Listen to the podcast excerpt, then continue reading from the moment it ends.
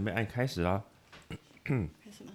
我按了，好，本节目我正在绑头发。这段这段决定不剪掉。好，嗯本节目是由快要二十五岁的行云读书会所录制。嗨，大家好，我是 Emily，嗨，大家好，我是 Joey。欢迎来到行云伴伴。就前两集都是我在 cue 你，这一集你是不是要换一下角色？换角色什么意思？我要念你那一段吗？不是，我们今天要访问谁？哦，今天我们要访问的是一位我觉得很开得起玩笑的人，那也很会开别人玩笑。哦，对他，他是机智王，他反应非常快，机智王，所，以所以我必须要说小心一点。小心一点。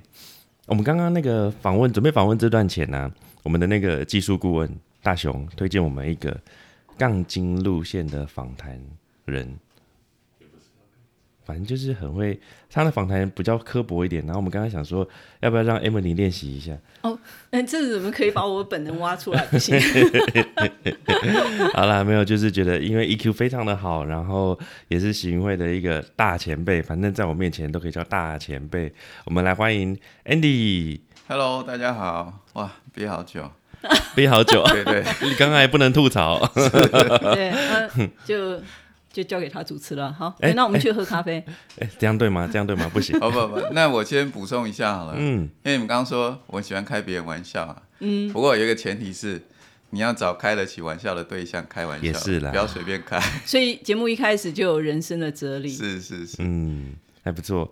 那 Andy 可以跟，因为我们现在也听这个活动，这个节目我们会放在呃透过平台，然后放到各种 podcast 平台中，所以听众中有可能会有喜云会的人，也可能会有不是喜云会或者未来会加入喜云会的朋友。那你可以跟大家介绍一下你自己吗？哦，真的、哦，所以会有很多人听到吗？那我对，要我们你这你这一集一定更多人。对对对，好好，那我今天讲话就要保留一点哦。嗯，我啊我希望你不要只要保保留。有自己就好了。对，嗯，你就放飞自我一下好了。我觉得你现在还硬硬的，哦，真的吗？害羞害羞，不像你。第一次嘛，总对是要装一下。我我们也盯了一阵子，因为刚刚的是谢老师，我们不好意思开他玩笑。那你的话，我们就可以再吐槽一下。好，嗯那就尽量吐我槽，没关系。好，那现在是要我自介绍一下。对，跟观听众介绍一下自己。哦，大家好，我叫 Andy，嗯，参加喜运会已经有呃将近二十三年的时间了。哇，嗯。所以就十八岁。嗯对对对。嗯手指脚趾头10岁吧。没有。手手指脚趾加起来数不完，小时候就是我我爸爸带我入会的，所以真的假的？对对对，带着学费入会就是。对啊，很小就开始读书，二十三年，二十三年前你也还不小吧？嗯。嗯。还好啦。还好。对，所以你你就是大概六个月就会走路，啊，一岁就会读书识字。好，那那个为什么会加入行云会呢？啊，加入行运会就是一种缘分啊。缘分。对，我在啊九一九九八年刚好去参加呃资策会举办的国际资讯行销尖兵养成班，我是第五期的结业的。第五期对啊，哦，所以其实哦，因为我们上一期访问谢老师，才跟着缘由一起讲到这个养成班，所以你就是呃谢老师的第五期的学生。对，没错。哎，所以那那个就是吆喝着说要成立读书会的是第几期的同学？那第一期第一期第一期。期的学员结结束之后，他们觉得就这样解散很可惜，所以就有人发起这个行云会。哦，对，我们刚好补充上一集的一些活字典这样子。哎、所以那个课程后来有办了多少期啊？你知道吗？很多期耶，嗯，应该有到呃十几二十期。哦，所以可能行云会可能前几年也会有很多这些学生陆续被呃拉进来行云会。对啊，因为刚成立的时候，应该说大部分的成员都是来自于这个呃行销揭秘养成班结业的学生，嗯，占多数。占多数。对，因为每一期他们都会来宣传，快要结业的时候就来邀请你去参加巡会的活动。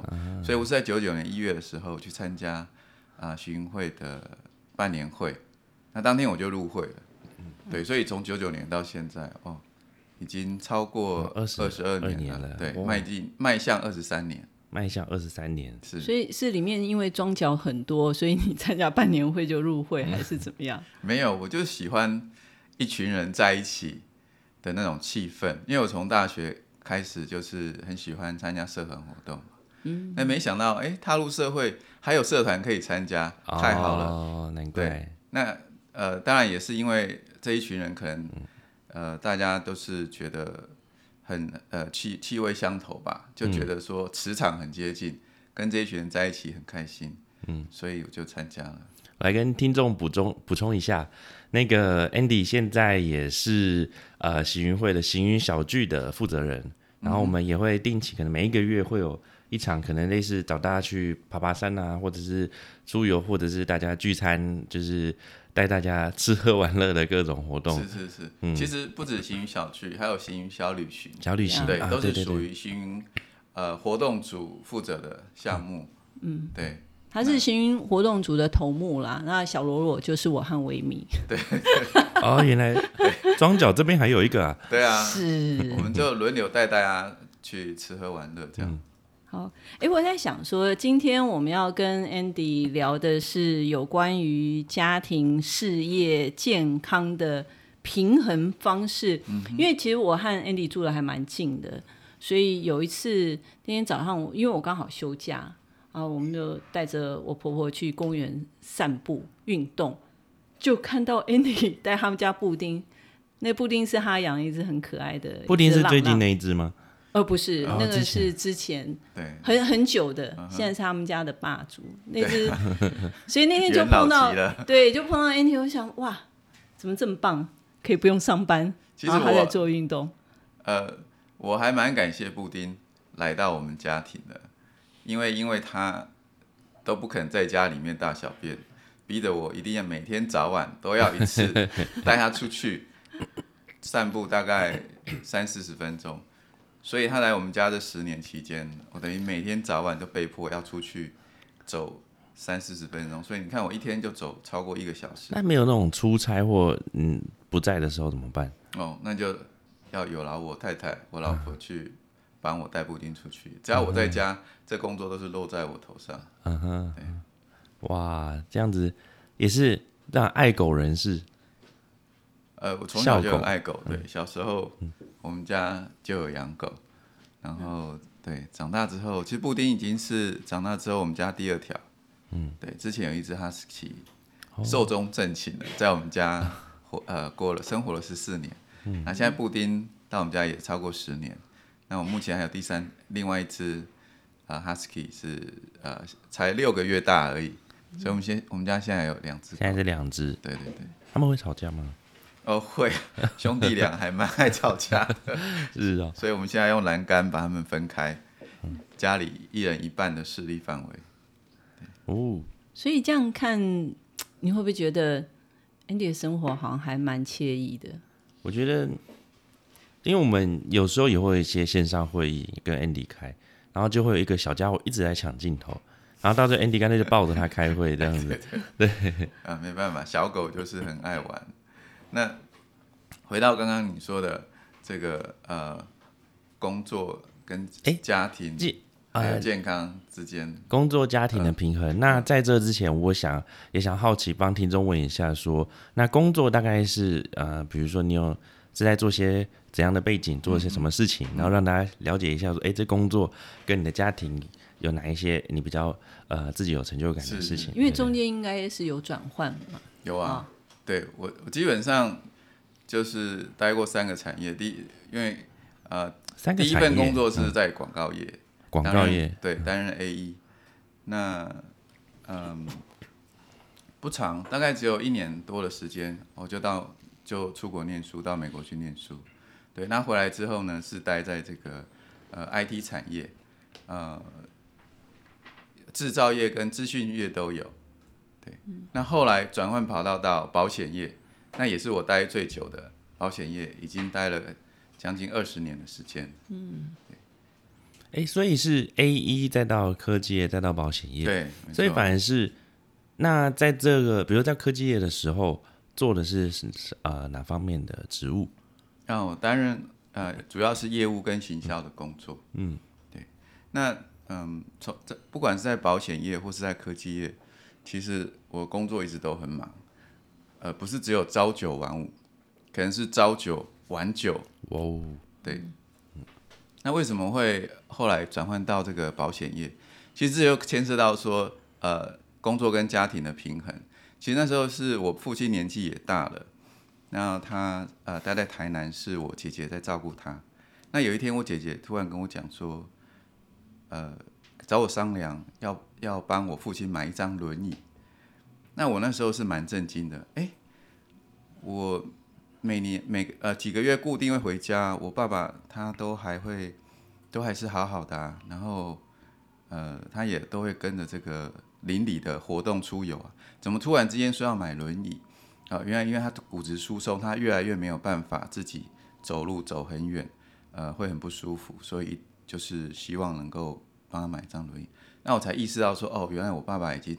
啊，年纪大了，那甚至是需要用轮椅代步的程度。那过没多久，后来我姐姐也告诉我说：“哎，你要不要考虑把爸爸接到台北去住？好，因为趁呃你还有机会照顾爸爸的时候，多一点时间跟他相处。”那呃，我就很认真的去思考这个问题。我当初是在这个资讯业，那朝九晚九这个。呃，这样的工作这么重的情况之下，我有没有能力去照顾我爸？况且他那时候呃，一个礼拜都要固定到医院去做两次，呃，回诊啊，跟拿药啊，因为身体有很多的疾病。那我衡量资讯院没有办法的情况之下，我就给了自己一年的时间去思考转换跑道。后来呃，朋友给我建议，哎，保险业务这个工作是一个工作很弹性的，呃，可以自己安排，就算你父亲。啊，每个礼拜都要去医院，你都可以把时间空出来。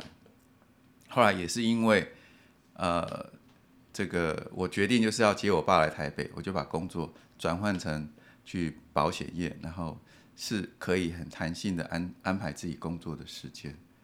哦，这是我转换这个跑道，那也是因为家庭的原因。那当后来接我爸来台北，的确我就可以安排时间，呃，接他去医院。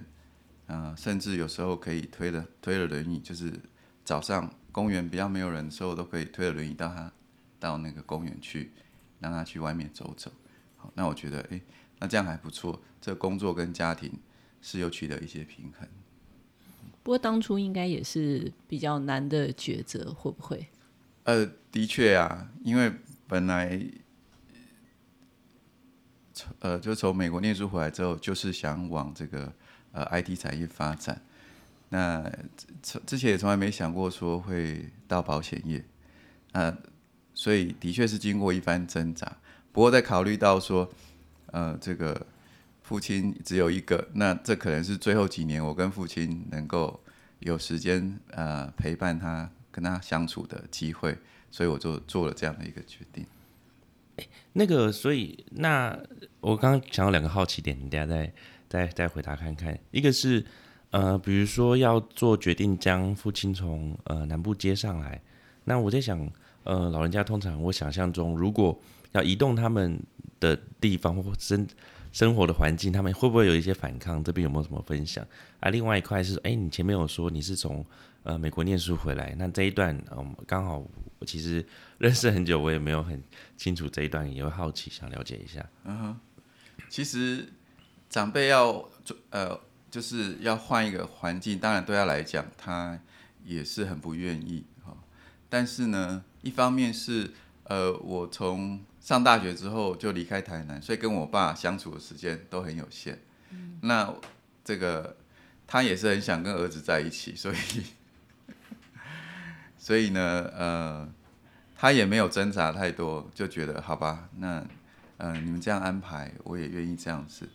对那当然要有一些前置的准备，好，比如说，那我父亲来这边，那他的饮食怎么办啊？所以后来其实我有在家里附近贴自己贴广告，找一个家庭小帮手，哎，刚好有一个阿姨，她就有时间就可以呃每天到我们家来煮饭给我爸爸吃，那这样我爸也就是不用担心他吃饭的问题，所以来这边也可以比较快的就安顿下来，这样子。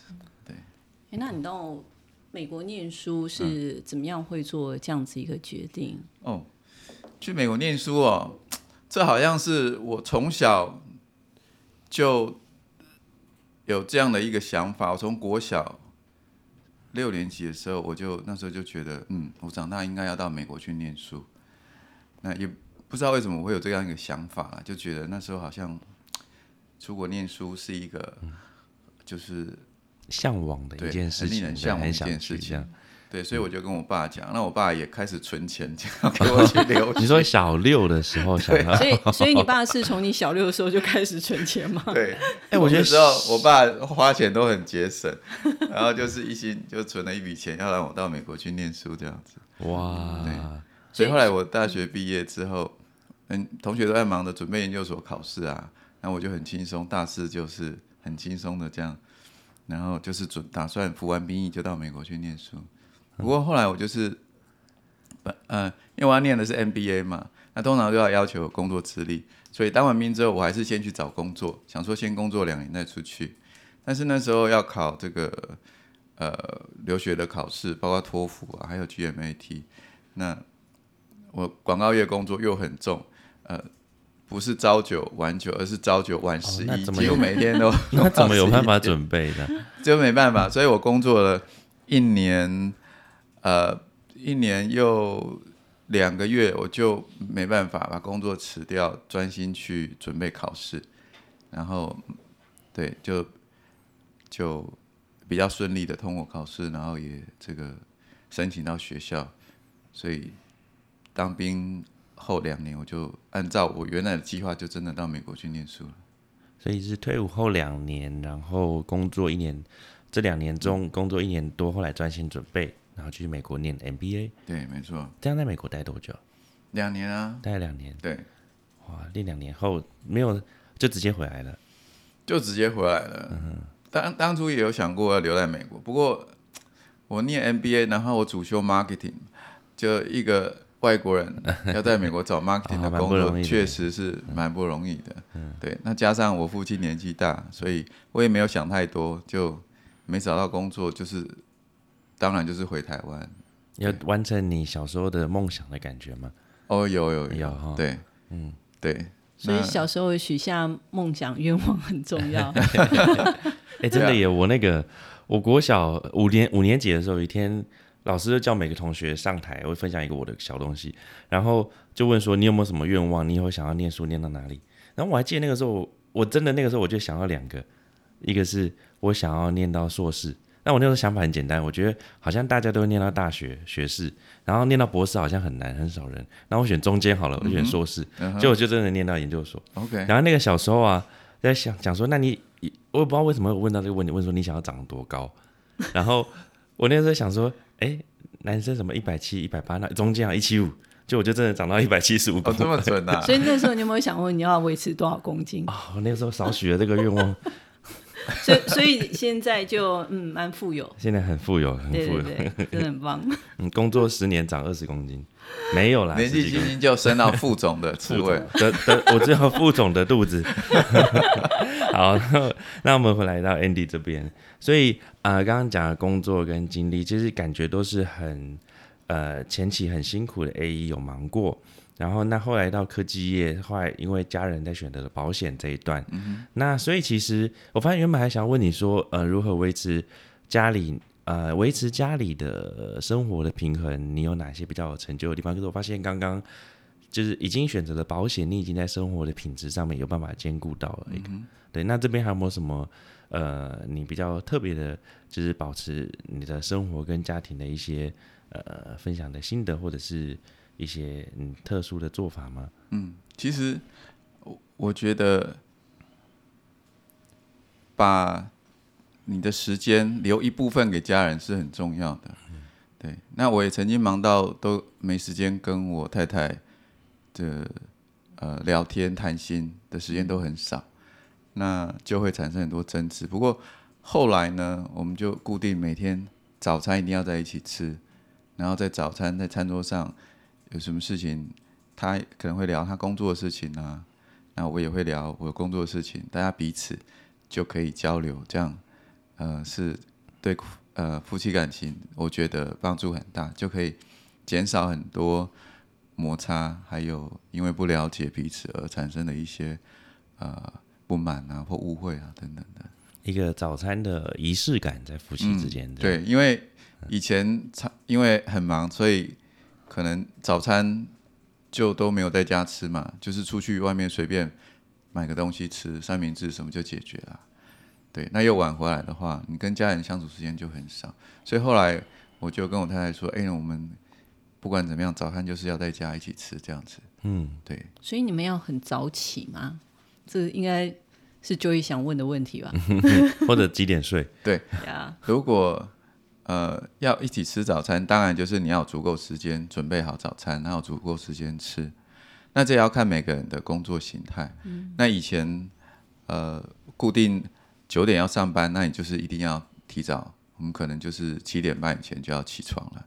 不过后来因为我跟我太太都自己创业了，然后呃尤其她做的是幼教工作，那就是中午才才需要去上班。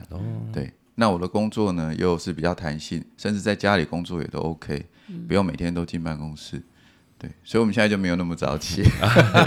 但是一样可以保持两个人一起吃早餐的习惯。对，但是还是都是早餐一起吃。对，嗯，那午餐跟晚餐就比较难一起吃了。这样，OK。而且我知道好像是后来吧，Andy 和你的老婆都是有共同嗜好，就是去露营。露营哦，对，对，他是露营露营是达人哦。露营是这几年我们家庭休闲的重心。嗯，那也是因为我太太她从事幼教业，他们在六年前突然决定要带小朋友去露营，嗯，然后每年的暑假都要带小朋友去露营。但是因为没录过，所以我我老婆就找我说：“哎、那我们先去录看看吧。”所以我们也是从新手 一步一步摸索上来的。应该也是个大坑吧？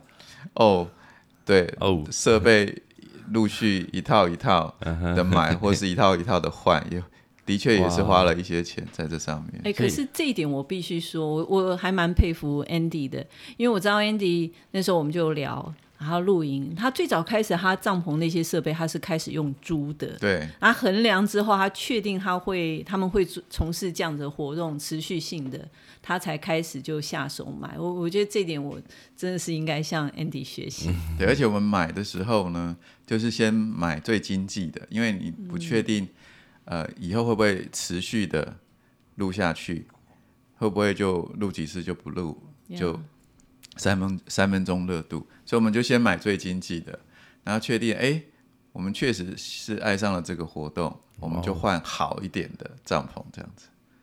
对。哇，那这样子，你对于现在还在露营这条路上的入口啊，徘徊不定的人，你会有什么建议吗？其实这几年台湾露营的这个风气非常的盛行，尤其是呃去年那个 COVID 1 9这个疫情爆发之后，大家就比较愿意到多到户外，反而就是呃就是减少室内活动嘛，那增加户外的活动，所以一下子露营地呢又越来越难定了。对，那露营的设备大家就是越来越多的选择性。那我的建议就是根据我自己的经验啊，就一开始可以用租就用租的，好，那确定你有兴趣，一开始你要开始添购的时候呢，是慢慢的添购，不要一下子买太多东西，因为你不确定这个跟你是不是合用，就是每个人的露营形态会不太一样，对，所以慢慢的买，不要一下买太多，这样是比较好。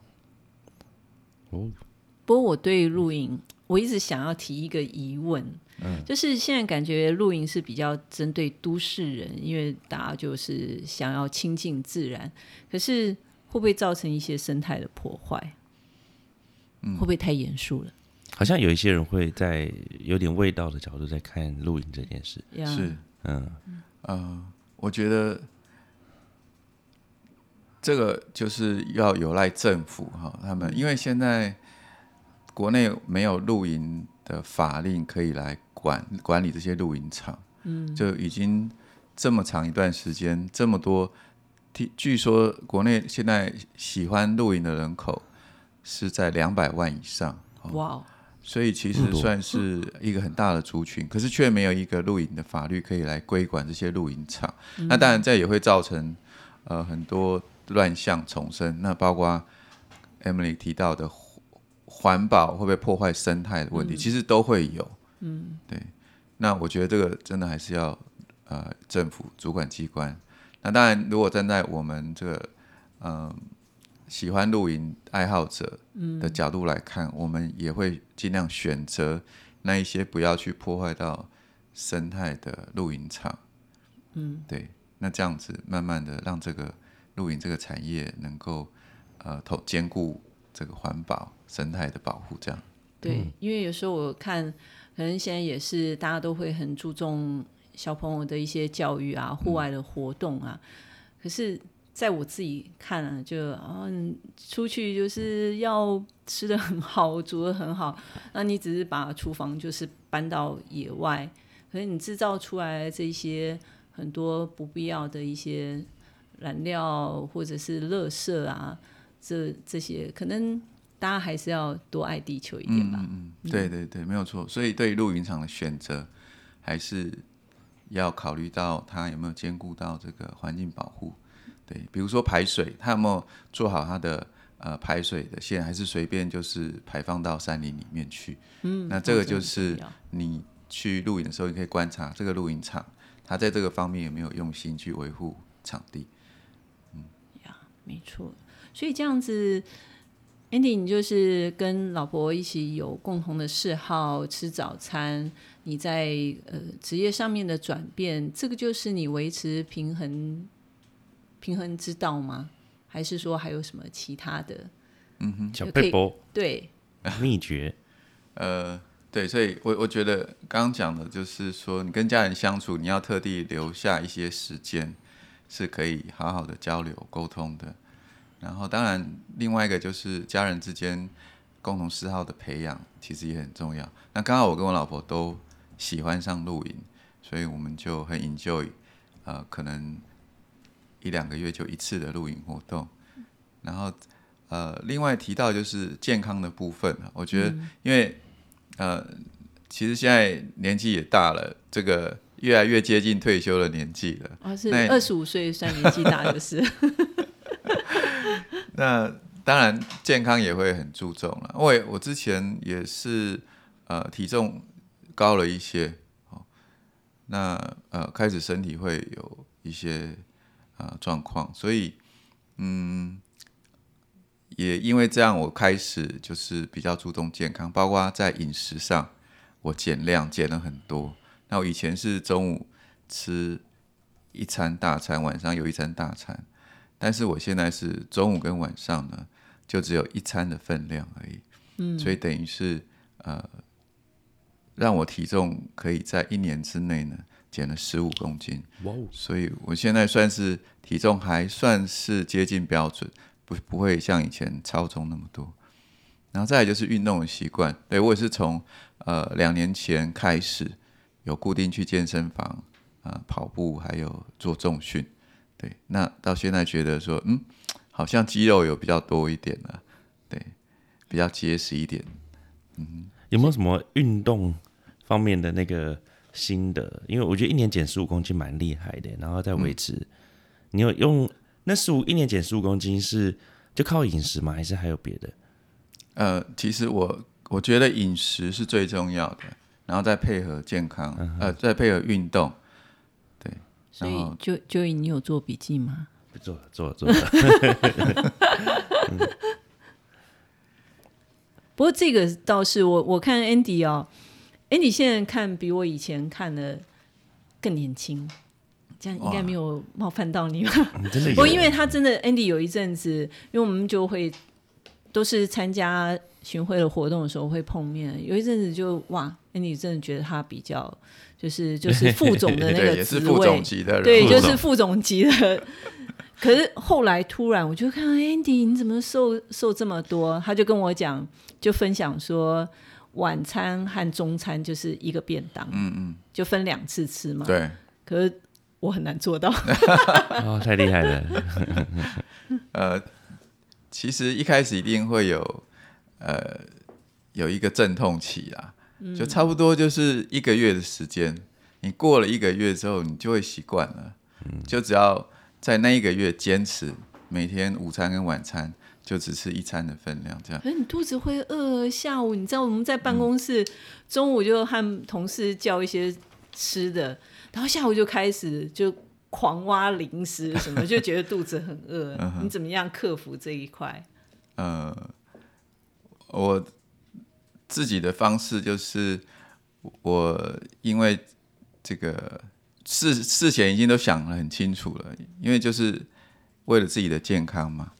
那饿的话，你还是就是要要能够忍耐。那如果真的不行的话，你就准备一些比较没有热量的，啊，比较没有热量的，呃，一些饮没有热量的饮食，你就增加你的饱饱足感。